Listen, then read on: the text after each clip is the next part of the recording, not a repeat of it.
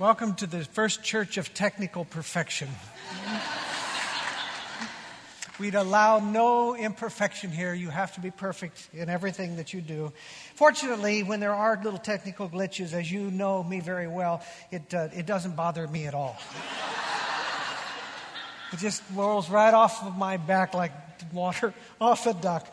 So we're going to start uh, the sermon this morning by asking the Lord to lay my. I'm going to lay my flustered heart before the Lord, and perhaps you can lay all your flustered hearts with me. And let's ask God to break through all of the stuff that would distract us, so that we can hear what He has to say. Would you join me in prayer for that? Father, thank you for meeting us. Thank you that your Spirit is here. Thank you that you. you not only tolerate our imperfection, you understand it. You came to receive that to yourself in your Son, and you have redeemed it. So, God, we lay all of our imperfections before you.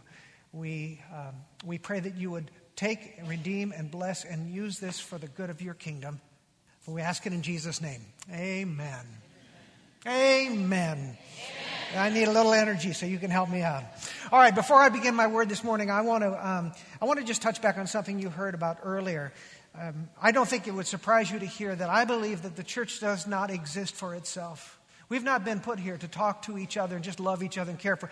We exist for the purpose of the world. We are here to serve the world, which is one of the reasons that we do this thing called Serve Saturday. And in the past years, it's been a really powerful experience as hundreds and hundreds of us come together and just get our hands dirty serving this community. Just doing things that have nothing to do spiritual, but they're just a chance for us to say, We love you. Gig Harbor, we love you, and we want to serve you in the name of Christ. I, I will, I'm surprised to, to tell you that, frankly, the signups this, this year have been lousy. And, uh, and I'm not sure what that's about. I think we've had a lot of messages. We have a Saturday night service and we're doing the story, and it's hard to keep all that stuff straight. But next Saturday is Serve Saturday. And I would love for every member of this congregation who's here to, to do something, to, even if it's an hour or two, to say, we are going to come together as God's family and we're going to serve our community. We're going to love them and we're going to, in love in serving them, we're going to let them know a little bit about the heart of God. For instance, we, we have one project planned over in the KP. There's a brand new church, a Presbyterian church. It's going to plant out on the KP. And we're going to take a team there on Saturday and we're going to clean up and paint their building that they're going to use because that next day they're going to worship for the first time in that building. But we got nobody signed up for that right now. So brothers and sisters, I, I, know we get distracted, there's a lot going on, but I just want to ask every one of you not to look around, but to say, maybe this is something I can do an hour, a two, three hours next week. And in so doing, let's just proclaim God's love for the Gig Harbor community, okay? So there you go. We are in a journey through the story. That's that's the grand epic of God's salvation history. It starts with Genesis all the way through Revelation, and we're looking at all of the great landmarks and the great characters and the great themes. We're looking for the scarlet thread that runs all the way through the story. And the scarlet thread, of course, is we know that Christ actually begins to appear in the very first chapters of Scripture. This is amazing as we see glimpses of Him that remind us that all along God has intended to send His Son to redeem His people and to draw them back to Himself. So that's what we are about. And I know that you have been studious, so I want to give you a chance to be accountable. How many of you have read your chapter last week? Read chapter 4 last week? Awesome, awesome. And if you didn't, grace abounds, you just pick up and keep going. Chapter 5 next week, and I would in- invite you to do that. Last week ended on a pretty spectacular note, if you recall. After 430 years of slavery in Egypt, God goes to Moses, this former prince of Egypt who was now uh, running for his life in the wilderness. He says, I want you to go back to Pharaoh and I want you to tell him to, to let my people go. So Moses reluctantly agrees, and after a lot of arm twisting, finally Pharaoh lets the people go, and, and two million of them are marching out of Egypt and on their way to freedom when Pharaoh changes his mind. And he sends his army running after them, and 600 chariots going to mow them down. And it looks like disaster, but the Lord is not done. And he intervenes. He sets up a great pillar of cloud between the army and the people, and he sends a way, uh, wind and, and, and separates the waters of the Red Sea. And the people of God walk right on through. And then, as they're standing on the other side and they watch as the chariots start right towards them, right through the same place they had just walked, and suddenly the, way, the wind goes away and the water comes in over and destroys the whole of the Egyptian army. I want you to put yourself in the Hebrew sandals for just a moment as you're standing there, all two million of you, looking out over what just happened. You know there must have been silence as they saw just water where only moments ago were thousands and thousands of soldiers bent on their destruction. There's not a sound, and all of them must have been thinking the same thing.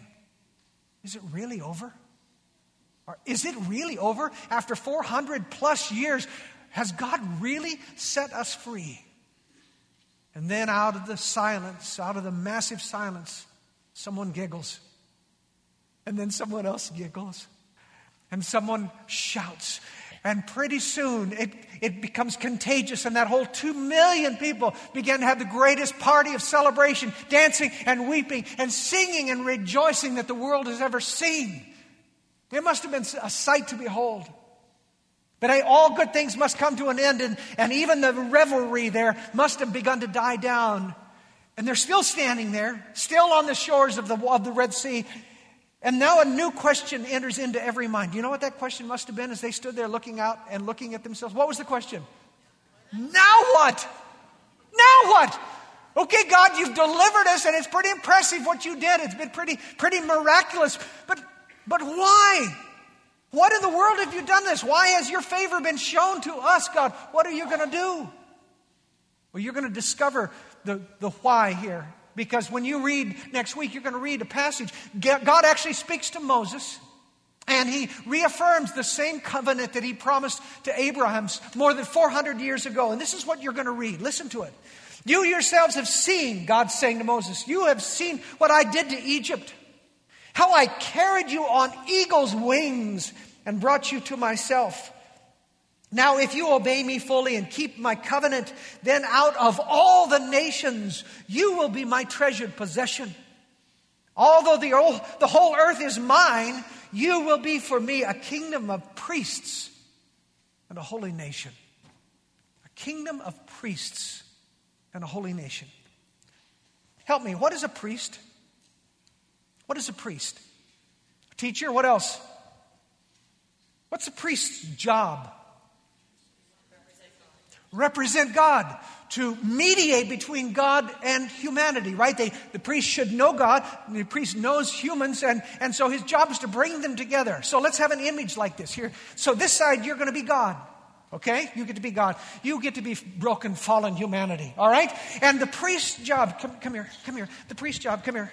The priest's job is to do this. He says, I want you to meet this person. Okay? Come here. So this is God. This is, I'm going to help you meet. This is God. Okay, come here. This is what he's doing. This is the priest's job. I want you to meet.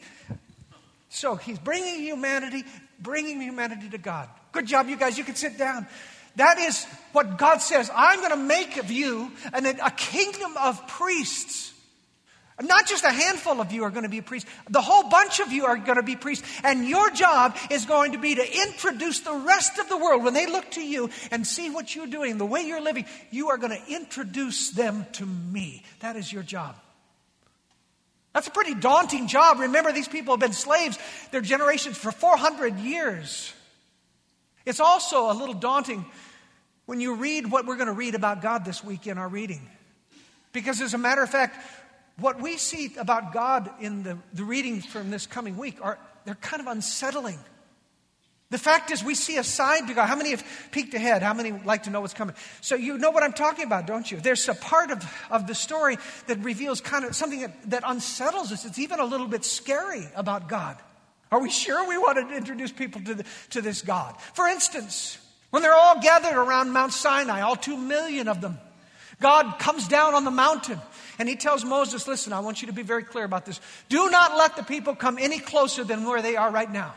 Do not let the people kind of rush up onto the mountain. Because if they do, what's going to happen? They're going to die. They're going to die. If they, if they touch this mountain when I'm down here on the mountain, they're going to die. And you say, What's going on with that, Lord? That is weird. That's scary. I mean, didn't you call these people? Didn't you say that they're going to be your own? Didn't you redeem them? Didn't you save them out of Pharaoh's hand? And now you're saying, but keep your distance. Don't get too close to me. What's going on here? Why would God save them, set them free, renew this covenant, and then say, but stay back, stay back? I mean, I had a girlfriend like this once. right? Some, did any of you have that kind of a, a boy, boyfriend or girlfriend? You know, yes, come near, be, be, near me. Oh, no, I've changed my mind. I don't know. Oh, no, come, come closer now. No, no, no, I've changed my mind. Just go back. Anyone ever have to live to it? It's crazy making. And there's, are we looking at, at that kind of a God here? When, when we come to this, we are actually touching on something that the Hebrew people have not yet learned about God, and that the American church has all but forgotten about God.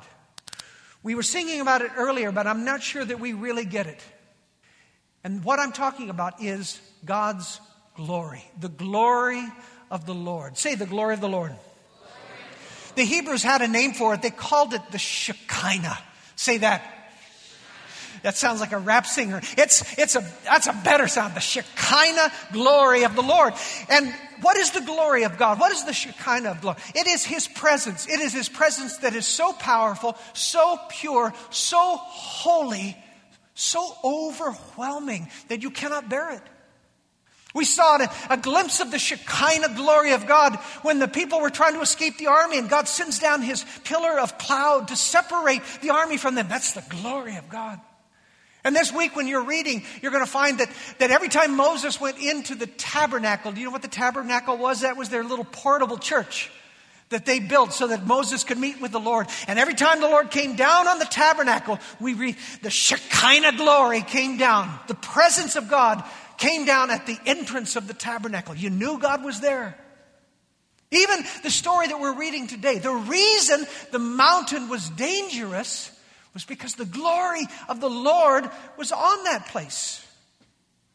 Now we might say, well, that's, that's weird. Is God like a, like this capricious deity who likes to zap people just for the fun of it? Is God like one of those little kids with a, a magnifying glass that, that, that likes to burn up ants just for jollies? No, uh, we know that's not true. We have seen the affection of God for his people, the love for God shown to Abraham, the love for God shown to Moses, the way he reached out and saved his people. The very fact that there is a chosen people is because, because God wanted a relationship with his world. And it began with these people. So he, he adores them. Even the reason even the, the, in our story, the reason, as I said, that the mountain is dangerous is because a glorious God has come down to be near his people. The problem is, we sinful human beings, we can't bear it. Our bodies are not created to be able to stand the glory of Almighty God. Uh, it, that may sound weird, but think of it this way. The other day, I, I grabbed the handle of a, uh, a cast iron skillet that was sitting, I didn't realize, on a, a red hot burner and had been sitting there for a while. What do you think that felt like? It hurt like a big dog, and I had a bad burn, and it was awful. Now, was the skillet out to get me? Was the skillet trying to zap me? Uh, no, the skillet was doing what skillets do. Skillets get hot when they sit on. It is the nature of the skillet to get hot. The problem is my skin is not created to take that heat. God has a nature, a glorious nature. We don't think of God this way. We think of God as a cuddly grandpa, but that is the cheap Hallmark cartoon that has been created of God. Look at the scriptures, throughout the scriptures, and we discover God is not so cuddly. We re, the scriptures reveal a God who is awesome, and, and that's the only time we can really use that word and mean it. We overuse that word. The only one worthy of the word awesome is God. We find a God who is glorious, a God who is awesome, someone to be worshiped on your face before Him on the ground. Someone, sometimes the Psalms say, to be feared, and someone not to be trifled with. We have lost that sight of God. We have lost sight of the holiness, the glory, the purity, and the presence of God. So had his people, in part because they'd been in captivity for 400 years. There hadn't been a word from the Lord. So the next step for God in his plan of salvation for the world is to teach them more about himself, to reveal more of who he is to his chosen and beloved people. And so here we come to the pivotal moment, one of the pivotal moments in the story. And it happens on Mount Sinai. So I want to ask you this what happened on Mount Sinai? Are you going to be this boring to play with today? What happened on Mount Sinai? Thank you, the Ten Commandments. You saw the movie? Some of you saw the movie. Maybe you already. All right, here's one. Maybe you don't this. How did God give the Ten Commandments to the people of God? Through Moses. Wrong. Not the first time. Any other ideas? Tablets? Wrong. Not the first time. That comes later. Did you know that? I'm going to read you something I bet you didn't know. Listen, this is what happened just before God was ready to give the Ten Commandments. Listen. The Lord said to Moses, I'm going to come to you in a dense cloud so that the people will hear me speaking with you and will always put their trust in you. Did you know that God came down to Sinai and he spoke the Ten Commandments to Moses so that the whole two million people, he said it loudly enough so that all the people heard God Almighty declaring, This is the way you're going to be in relationship with me going forward. Imagine that. So I want you to just think about that. You're sitting there with two million other folks, and this is the scene that is described in this epic moment in the story. On the morning of the third day, there was thunder and lightning with a thick cloud over the mountain and a very loud trumpet blast. Everyone in the camp trembled. Then Moses led the people out of the camp to meet with God. And they stood at the foot of the mountain. Mount Sinai was covered with smoke because the Lord descended on it in fire. Listen to this. The smoke billowed up from it like smoke from a furnace. The whole mountain trembled violently. And the sound of the trumpet grew louder and louder. Then Moses spoke, and the voice of God answered him. And God spoke these words I am the Lord your God, who brought you out of Egypt, out of the land of slavery. You shall have no other gods before me. You shall not make for yourself an idol in the form of anything in heaven above, or on the earth beneath, or in the waters below. You shall not bow down to them or worship them, for I, the Lord your God, am a jealous God. You shall not misuse my name, the name of the Lord your God. Remember the Sabbath day by keeping it holy. Six days you shall labor and do all your work, but the seventh day is the Sabbath to the Lord your God. Honor your father and mother, so that you may live long in the land the Lord your God is giving you. You shall not murder. You shall not commit adultery. You shall not steal. You shall not give false wit- testimony against your neighbor. And you shall not covet your neighbor's house, your neighbor's wife, his manservant, maidservant, ox, donkey, anything that belongs to your neighbor. This is the word of the Lord. These were the words of the Lord. In fact, in later traditions, they called these not the Ten Commandments, they called them the Ten Words. The Ten Words. Now, these are broken up into two parts. Tradition says that the first section was on one tablet, the second section on another. The first section are, is the first four commandments, or first four words. And this has to do with their relationship with whom? God. This is the God words. And then the last six have to do with the relationship with humanity, with each other, the, the each other words. When Jesus was on the earth, and someone once said to him, uh, Jesus, what is the greatest commandment of all? Do you remember his answer? He said, You shall love the Lord your God with all your soul, mind, and strength. But he couldn't stop there, could he? He had to go on and say, Oh, but wait, wait, wait, there's one more. It goes with it. The second is like it. You shall love your as yourself. God, love God, love the neighbor. That's the great commandment. Jesus was summarizing the 10 words, the law, the, the 10 commandments, when he said those things. So, if you want to sum up how to know God, how to love God, and how to live God's way, the Ten Commandments are a great start. There were some other things that were said later, but this, these are the foundation stones upon which the rest of the law was built. So, let me ask you this. Let's see how you do. This is a test. What's the first thing that God says in the list? Where does he begin?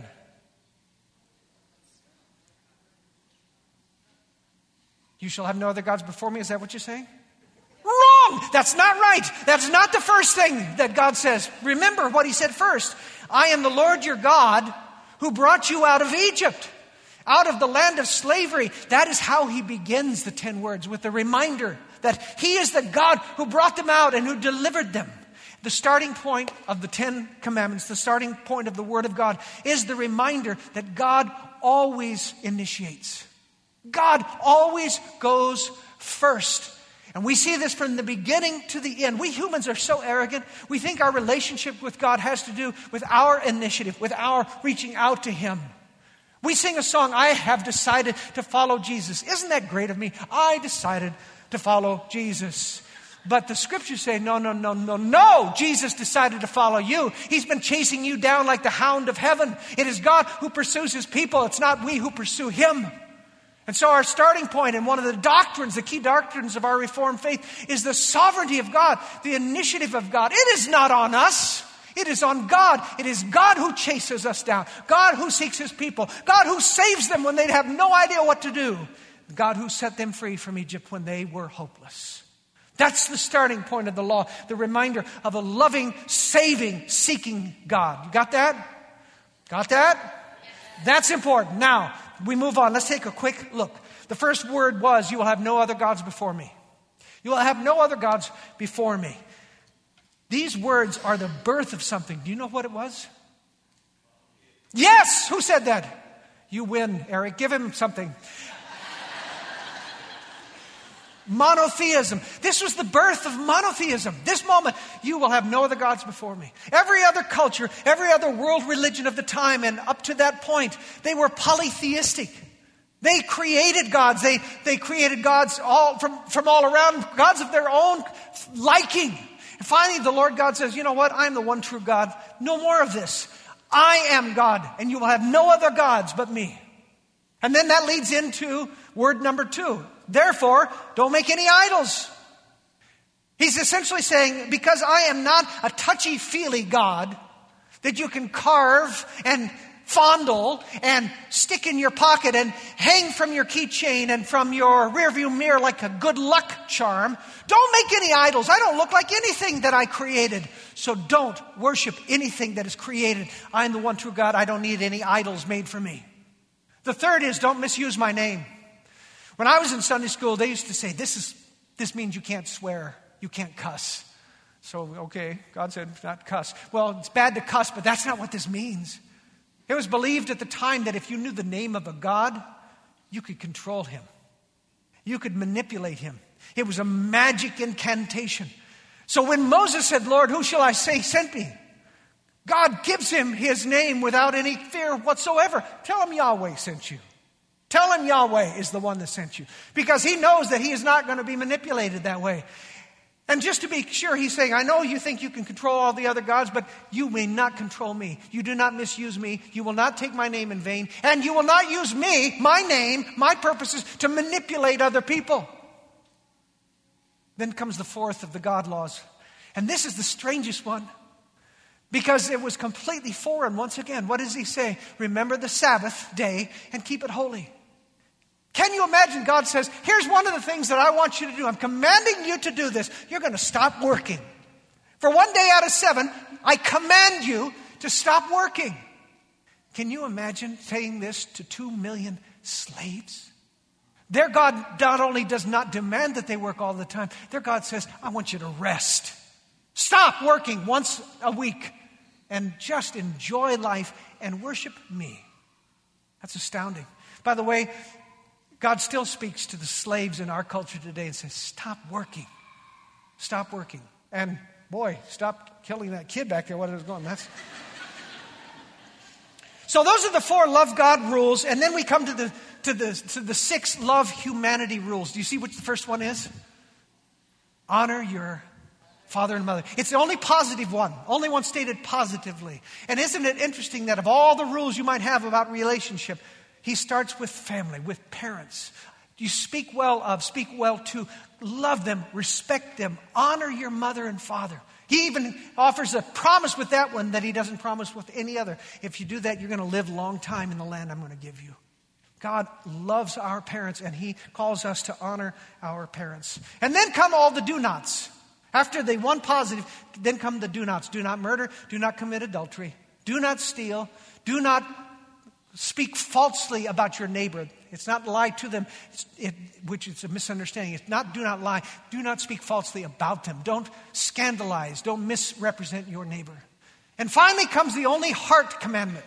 Every other one, you can tell someone's doing it, you can hear someone's doing it, you can see someone's doing it. Here's the only one that no one can know about except you and God.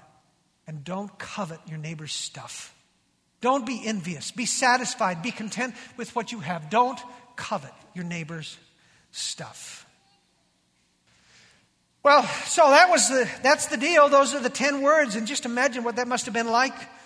God comes down upon the mountain. His glory appears on the mountain. There's thunder and lightning and fire. And the voice of God calls this out loudly enough that everyone hears it. What do you think was the response of the people? Well, we are told, and you'll see that. You'll read through it. In fact, you'll find it twice. He says, They said, Everything the Lord has said, we will do. Everything the Lord has said, we will do. How long did that last? About 12 chapters. About 12 chapters. Then Moses left him, went back up on the mountain. He wanted to hang out with the Lord some more, wanted to get some more instructions of how he was going to lead these two million people. And after a while, they got nervous. 40 days came and went, and they thought, maybe we were a little quick. And so they go to Aaron and say, hey, we want a backup plan. So here's all our gold. Would you turn it into a, a little mini God for us? And so he creates what? A golden calf, just like good old Egypt. Golden calf. Here's what's interesting. You read the next morning. It wasn't like they were trying to set aside Yahweh. They were just hedging their bets. They just wanted to make sure that in case the Yahweh thing didn't work out, they had a backup plan. Because we read that they actually set the, the calf up and then there was, a, there was an altar to the Lord the next morning and they did their sacrifice, their burnt offerings to the Lord. So just covering all the bases. Kind of like reading the Bible on Sunday morning and then reading your horoscope on Monday morning.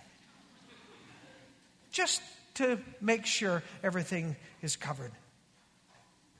Um, God was ticked and Moses was ticked. He said, You better get back down there. And so Moses goes down. He is furious. Of course, he breaks the tablets upon which the law had been transcribed. And he orders that 3,000 of the ringleaders will be killed. 3,000. And then Moses turns to the Lord because he's most afraid about that relationship. It is kind of the, some of the sweetest moment of Moses courageously interceding. In fact, he tells the people, I'm going to make atonement for you. Does that sound like a familiar scarlet thread? I'm going to go up on the mountain. I'm going to make atonement for you. And so we hear the conversation between Moses and a very ticked off God. God says, I'm so disgusted with these people. So I'll tell you what we're going to do, Moses. You go ahead, you take them. You take them into the promised land. I promised, said they can have it, but here's the deal I'm not going with you. I'm not going with you. And, he, and we hear these tender, he, well, here's, here's what he said actually. But I will not go with you because you are a stiff necked people and I might destroy you on the way. You ever had your mom say something like that to you? Get out of my sight or I'm going to kill you. Well, God really meant it here. I better not hang out with you guys because if they do one more thing, I'm going to wipe the whole bunch of them out. And Moses intercedes, Oh Lord, please, we cannot go on without you. How can we go on without you? And then he speaks these wonderful words If your presence will not go up with us, do not send us up from here. If your presence will not go with us, we don't want to go another step without you. What is the point? If we're going to the promised land and you, the God of promise, are not with us, what is the point? This is the text I preached my first Sunday in Chapel Hill. If your presence will not go up with us, do not send us up from here. Not one step more. And here we see the grace of God. He says, All right. All right, Moses. For your sake, I will stay with you. They're going to pay a price. They're going to be, they're going to be disciplined for this. But for your sake, I will stay with you. It's a wonderful, wonderful, courageous moment uh, from Moses. But, but here comes one that's even more audacious. And on the heels of that, he says something else. He, he says to God, Okay, now, Lord, show me your glory. What? Uh, when you read that, you say, What in the world is he doing? He, he just talked God off the cliff, man. I mean, he was about ready to zap them all, and he's talked him down. Does he really want to press his luck? But Moses said, Lord, as long as we're talking about this, would you show me your glory? This presence that's going to go with us, show it to me right now. I thought, why? I've always wondered why in the world right then would he do that? And then it struck me yesterday you know what? I think Moses was discouraged. Don't you? I think he was disheartened. I think when he came off the mountain and saw these people who only days before were saying, everything the Lord has said we will do. These people that he, he, he led through the ten plagues, he led them through the, the, the, the divided sea. He, he faced down Pharaoh on their behalf. He, he beat the rock and got water for them. He, he reminded them that manna was coming. Every time he turns around, he was doing something on behalf of God to save these people, to reassure these people. And yet again, they turn their backs on him. Don't you know he must have been discouraged? I think he might have been saying, Listen, God, why don't you take them to the promised land and I'll just stay here? Right? And so I think Moses said, God, if you're going to have me do this, I cannot do, go another step without a glimpse of your glory. Just give me a peek of your glory. God says, Moses, my friend, he's described in your reading as the friend of God. He said, You know that you can't look into my face and live? I mean, you're not, you can't do it. But then God said, I'll tell you what I'll do. And he puts him in the cleft of a rock and he covers him up so that he can't look at his face. And we read that God walks by, and Moses peeks out and sees the back of God, sees just his back. And we are told that because of that, just that little glimpse of God's glory, his presence, Moses' face shined like the sun. In fact, he, from that day forward, every time he met with God, he had to put a veil on because he was so shiny. He scared the heck out of the people. They didn't want to look at him. He freaked them out. So he had to wear this veil when he was talking to the people after he met with God. God deigned to show Moses his glory. And that's the story. So I've got a couple questions for you. That was great for them, great for thousands of years ago, but surely now the Ten Commandments that doesn't really apply. I mean, Jesus has come, and so we don't need the Ten Commandments anymore, right or wrong? Oh, finally. You're right. It is wrong. It is wrong. In fact, here's a glimpse that we get of the scarlet thread. Moses goes up on a mountain to receive the law from God, and he shares it with the people of God. Does that sound familiar to you? Did a certain prophet went up onto a mountain at the beginning of his ministry and he re-gave the law of God to his people. What do we call that? The Sermon on the Mount. The Sermon on the Mount. Jesus retold the story of the law. Now, you might say, but but he what he said was, well, that was good for them, but but not anymore. Now I'm here and you don't need to worry about that. That's not at all what he said. All you do, read the Sermon on the Mount, Matthew 5, 6, and 7. Read it, and you'll find that Jesus reinforces every single one of the commandments. Not only does he reinforce it, not only does he say, you cannot let one jot, one tittle, one little iota pass without fulfilling it. Because whoever teaches that way, they're going to be the least in the kingdom. Not only does he not pass the law away, he says, I'm going to double down. I'm going to make it harder for you. You've heard that it says, do not murder. He's quoting the commandment. But I tell you that if you look at someone with hatred, if you have hatred in your heart for them, you have already murdered them. And so I don't want you just not to murder them. I want you to forgive them. I want you to pray for them. I want you to love your enemies. He says, Yeah, you've heard not, don't commit adultery. You're absolutely right. Don't do it. But but I'm telling you, it's more than just don't sleep with someone else's wife. I'm telling you, if you look at a woman who's not your wife with the intent to be lustful, you've already committed adultery. The leaders of Jesus, I assure you, or the listeners to Jesus, they didn't walk out saying, wow, this is going to be easier than the old way.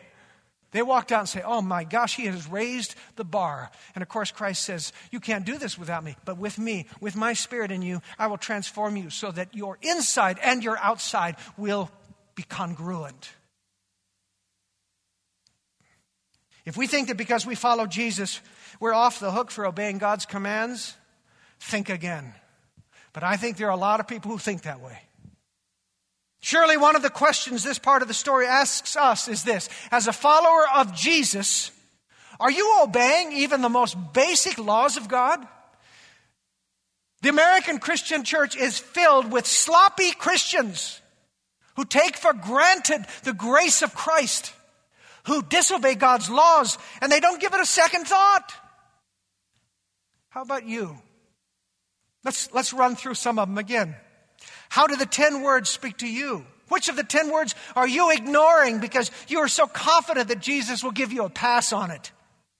Is there anything in your life that is more important to Christ? Your wealth? Your family? Your reputation? Your power? Your libido? If so, you might be worshiping false gods. There's only one God. Or how about the issue of idolatry? Which are the trinkets that you are most devoted to? Is it your beautiful home? Your fancy schmancy car? How about your golf? I just thought I'd self confess right there. How about your Seahawks? Do we worship our Seahawks in the temple of Seahawkism?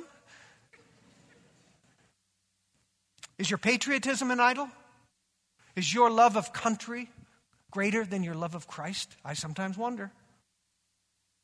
And how about the rest? Do you rest? Are you stopping your work once a week just to enjoy God, just to recharge? Or are you addicted? Do you neglect your parents? Do you mistreat your parents? Do you turn in phony receipts or cheat on your taxes? Are you cheating on your spouse? Are you using the internet to access porn or troll for dates with women who are not yours? Or are you so envious of other people that you can hardly see straight? That you resent them for it? The sad fact is that there are plenty of people who call themselves Christians, but who choose not to obey the most basic laws that God gave. And when you go your own way, when you make your own rules, when you follow your own paths, worship your own idols, God says, fine. Go your own way, but I will not go with you. I wonder if there's anything more terrifying than the person who presumes upon the grace of God, thinking that they can live any way they want to live and still call themselves Christians. It doesn't work that way, beloved. Faith is obedience. If you want to go your own way, the frightening, the terrifying reality is God will let you do it. But you will not like where that goes, for it leads to death. And the story of Moses gives us a glimpse of the scarlet thread of Jesus, who said to his disciples one time, Why do you call me Lord, Lord,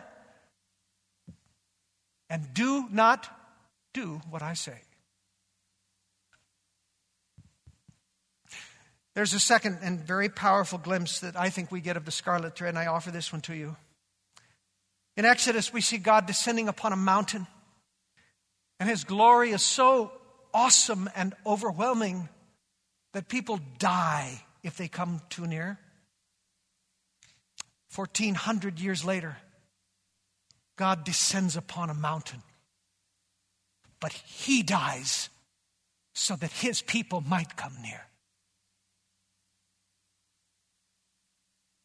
Moses said, Show me your glory.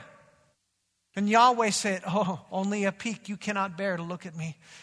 1400 years later, the Apostle John writes, And the Word became flesh and dwelt among us, and we beheld his glory.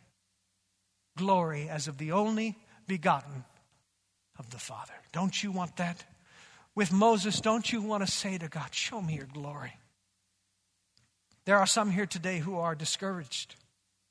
Some here who are worn down. Some here who cannot imagine another step forward because they're so tired and dis- disheartened.